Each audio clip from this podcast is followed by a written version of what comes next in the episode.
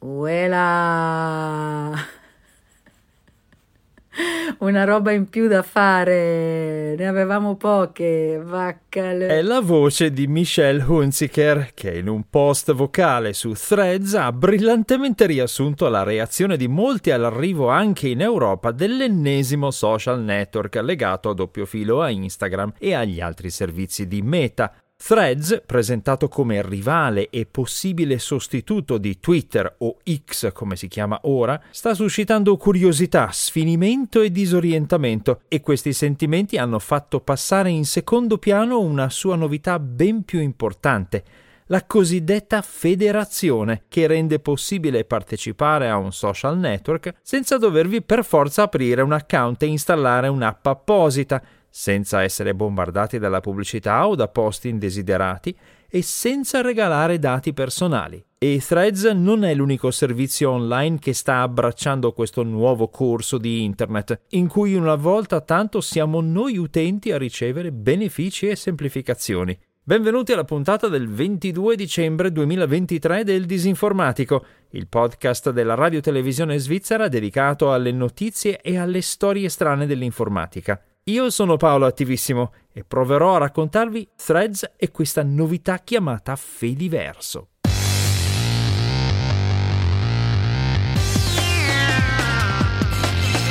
Il Disinformatico.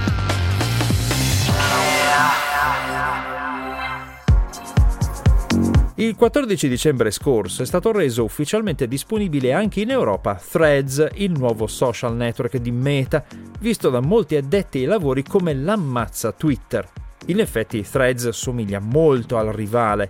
Serve a pubblicare aggiornamenti e fare conversazioni pubbliche con altri utenti, principalmente sotto forma di testi lunghi fino a 500 caratteri, accompagnati da foto, registrazioni audio e video e link usando l'app per smartphone oppure l'interfaccia web di Threads. Chi è già su Instagram può scaricare l'app di Threads e collegarla al proprio account Instagram senza doversi inventare e ricordare un nuovo nome utente o una password aggiuntiva. Questo semplifica molto la creazione di un account rispetto agli altri social network e infatti le iscrizioni iniziali sono state molto numerose. Prima del rilascio in Europa, il nuovo social network di Meta contava già circa 100 milioni di utenti attivi mensili, sia pure con un certo declino dopo gli entusiasmi iniziali.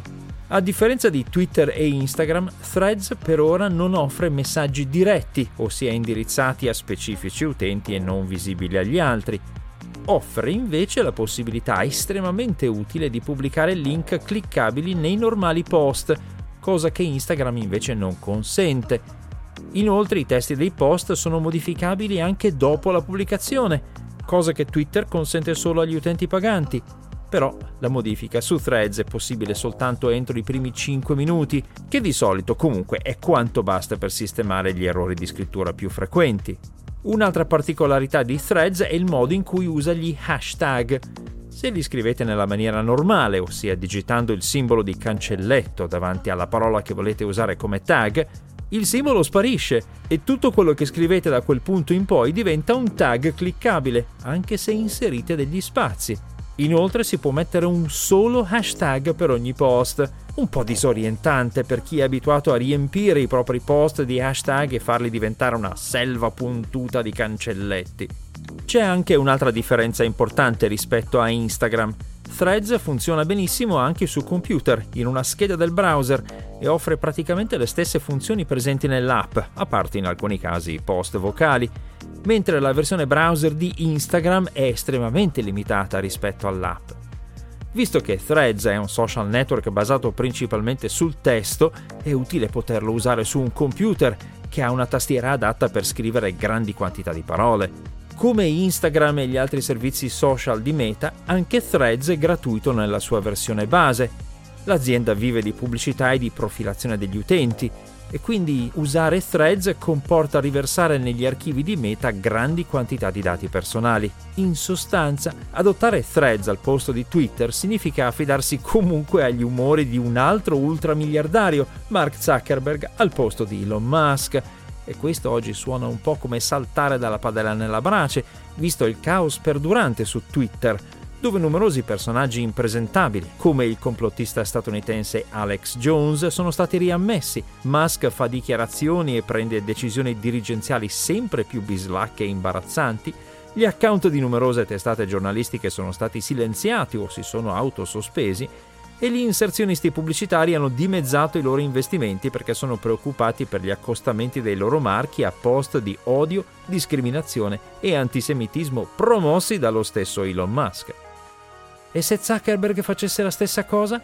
In fin dei conti ha già dimostrato anche lui in passato di dare precedenza alla propria convenienza rispetto a quella degli utenti.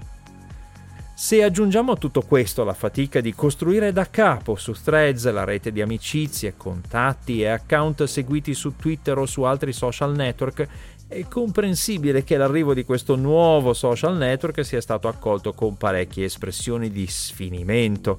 Ma nel caso di Threads c'è una differenza importantissima rispetto a tutti i social network commerciali precedenti e a quelli nascenti che tentano di prendere il posto di Twitter, come per esempio Blue Sky, questa differenza si chiama interoperabilità ed è potenzialmente una rivoluzione nel modo in cui usiamo i social network e tutta Internet. Da pochi giorni su Threads è possibile fare una cosa che finora sembrava impensabile. Scambiare messaggi con chi è su Threads senza dover essere iscritti a Threads. Siamo ormai abituati all'idea, e ci sembra assolutamente normale e inevitabile, che per comunicare con chi usa WhatsApp ci si debba iscrivere a WhatsApp, per parlare con chi sta su Telegram ci si debba iscrivere a Telegram, per seguire e commentare su Instagram si debba aprire un account su Instagram e così via. Il risultato è che ci troviamo a dover gestire una caterva di app social tutte incompatibili tra loro e abbiamo su ciascun social network tanti contatti che non possono parlarsi tra loro e sono costretti a restare dove sono perché i loro contatti sono su quel social network. È come se nella telefonia mobile chi ha uno smartphone Samsung potesse telefonare solo agli altri possessori di telefoni della stessa marca e non potesse assolutamente comunicare con chi ha un iPhone oppure un operatore telefonico differente una situazione che sarebbe demenziale per il consumatore, ma vantaggiosissima per le aziende, perché nessun loro cliente oserebbe mai cambiare marca o operatore e passare alla concorrenza, perché perderebbe tutti i propri contatti. Con Threads non è così. Threads, infatti, sta iniziando a usare lo standard aperto di comunicazione denominato ActivityPub. È uno standard, più propriamente un protocollo, che permette ai social network di diventare compatibili tra loro, ossia interoperabili, e anche di federarsi, ossia consentire lo scambio di messaggi. Ed è infatti già usato da molti servizi online come PixelFed, PeerTube o Mastodon e da pochi giorni anche da Flipboard. L'universo dei servizi uniti da questo protocollo comune si chiama Fediverso. In sintesi, l'adozione dello standard Activity Pub permetterà di interagire con gli utenti di Threads senza avere un account su Threads, usando semplicemente la propria app social compatibile preferita per seguire e commentare, e quindi senza dare dati personali e senza sorbirsi pubblicità. Con l'interoperabilità tutti possono comunicare con tutti. Uno dei primi account interoperabili in questo modo è quello di Adam Mosseri, responsabile di Instagram, che può essere seguito da qualunque utente di qualunque social network aderente allo Standard Activity Pub. Mosseri ha dichiarato, ovviamente in una serie di post su Threads, che nel corso del 2024 tutti gli account di questo social network potranno essere seguiti stando fuori da Threads e usando qualunque app che aderisca allo standard, mentre chi sarà su Threads potrà seguire anche chi ne sta fuori, per esempio su Mastodon, e potrà comunicare in modo diretto e trasparente con tutti. Cosa ancora più innovativa, un utente potrà abbandonare Threads e portare con sé altrove tutti i propri follower. Per esempio, io ho un account su Mastodon, che è uno dei social network che aderiscono allo Standard Activity Pub. Potrò seguire qualunque utente di Threads, ma anche di Flipboard, Firefish, Pleroma, GoToSocial, PixelFed, Lemmy, PeerTube, Friendica o Bookworm, standomene su Mastodon, usando la singola app che preferisco, senza sorbirmi pubblicità e senza pagare per non vederla. Mi basterà aggiungere chiocciolathreads.net dopo il nome dell'account Threads che voglio seguire. Tutto qui. Un anello per domarli tutti. Un anello per trovarli, un anello per ghermirli e nell'oscurità incatenarli. Può sembrare tutto molto complicato, ma se ci pensate un momento noterete che facciamo già tutti la stessa cosa con la mail senza batter ciglio. Mandiamo continuamente mail a gente che sta su server di posta diversi dal nostro. Per esempio, chi ha una casella di mail su Gmail scambia messaggi con chi ce l'ha su Hotmail o sul server di posta della propria azienda e viceversa. Quando vogliamo mandare una mail, scriviamo il nome dell'utente destinatario seguito dal nome del server di posta di quel destinatario, che di solito è il nome del suo sito. Per mandare una mail a me presso la RSI, per esempio, scrivete il mio nome utente, che è paolo.attivissimo, seguito dal nome del server, che è rsi.ch. Fra i due mettete una chiocciolina e il gioco è fatto. La cosa vi sembra normalissima perché Internet è nata proprio per consentire agli utenti di qualunque dispositivo di comunicare tra loro. Sono stati i social network a erigere muri e recinti artificiali per impedire agli utenti di andarsene o di comunicare con chi sta fuori. In altre parole, l'introduzione dell'interoperabilità su threads significa che questi recinti possono cadere e che non ci deve per forza essere un colosso unico come meta che diventa padrone e arbitro delle comunicazioni di miliardi di persone e milioni di organizzazioni, testate e aziende. Tutti possono comunicare con tutti, appunto, e possono farlo usando l'app che preferiscono, senza dover sottoscrivere le regole di un gestore unico, accettare i suoi algoritmi, i suoi account suggeriti da seguire, la sua moderazione arbitraria e la sua profilazione commerciale. Per miliardi di persone online questo è un cambiamento enorme. Threads sta entrando insomma nel Fediverso, ma non tutti ne sono entusiasti. 100 milioni di utenti che sbarcano di colpo nell'universo dell'interoperabilità rischiano di sovraccaricare di traffico molti gestori di servizi online abituati finora a numeri ben più modesti. E il traffico ha un costo economico che può diventare insostenibile per le isole più piccole dell'arcipelago che costituisce il Fediverso. Più che entrare nel Fediverso, Threads rischia di inglobarlo e fagocitarlo, travolgendo i gestori alternativi con costi di traffico che Meta può sostenere con disinvoltura grazie agli introiti pubblicitari, ma che i gestori, spesso basati su donazioni e volontariato, non possono sopportare. Alcuni di questi gestori hanno già alzato barriere di silenziamento preventivo contro Threads altri si preparano allo tsunami di nuovi utenti, spammer e postatori compulsivi di buongiornissimo caffè con video di gattini da 10 MB l'uno. Il bello del Fediverso è che ogni gestore, ogni istanza per usare il termine tecnico, può scegliere la propria strategia in base alle proprie risorse tecniche ed economiche senza che ne facciano le spese i suoi utenti.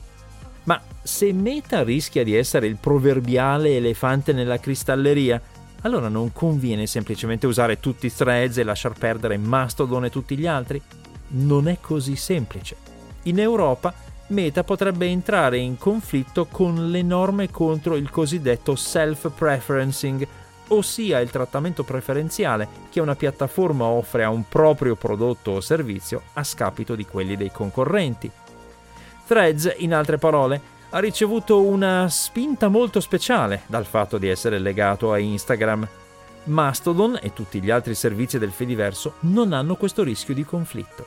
Sia come sia, oltre a Threads ci sono tanti altri servizi online che stanno annunciando l'adozione dello standard ActivityPub o l'hanno già adottato e il 2024 potrebbe essere l'anno in cui Fediverso non è più la parola di moda del momento, ma diventa un'industria concreta e una trasformazione della quale, una volta tanto, abbiamo benefici anche noi utenti.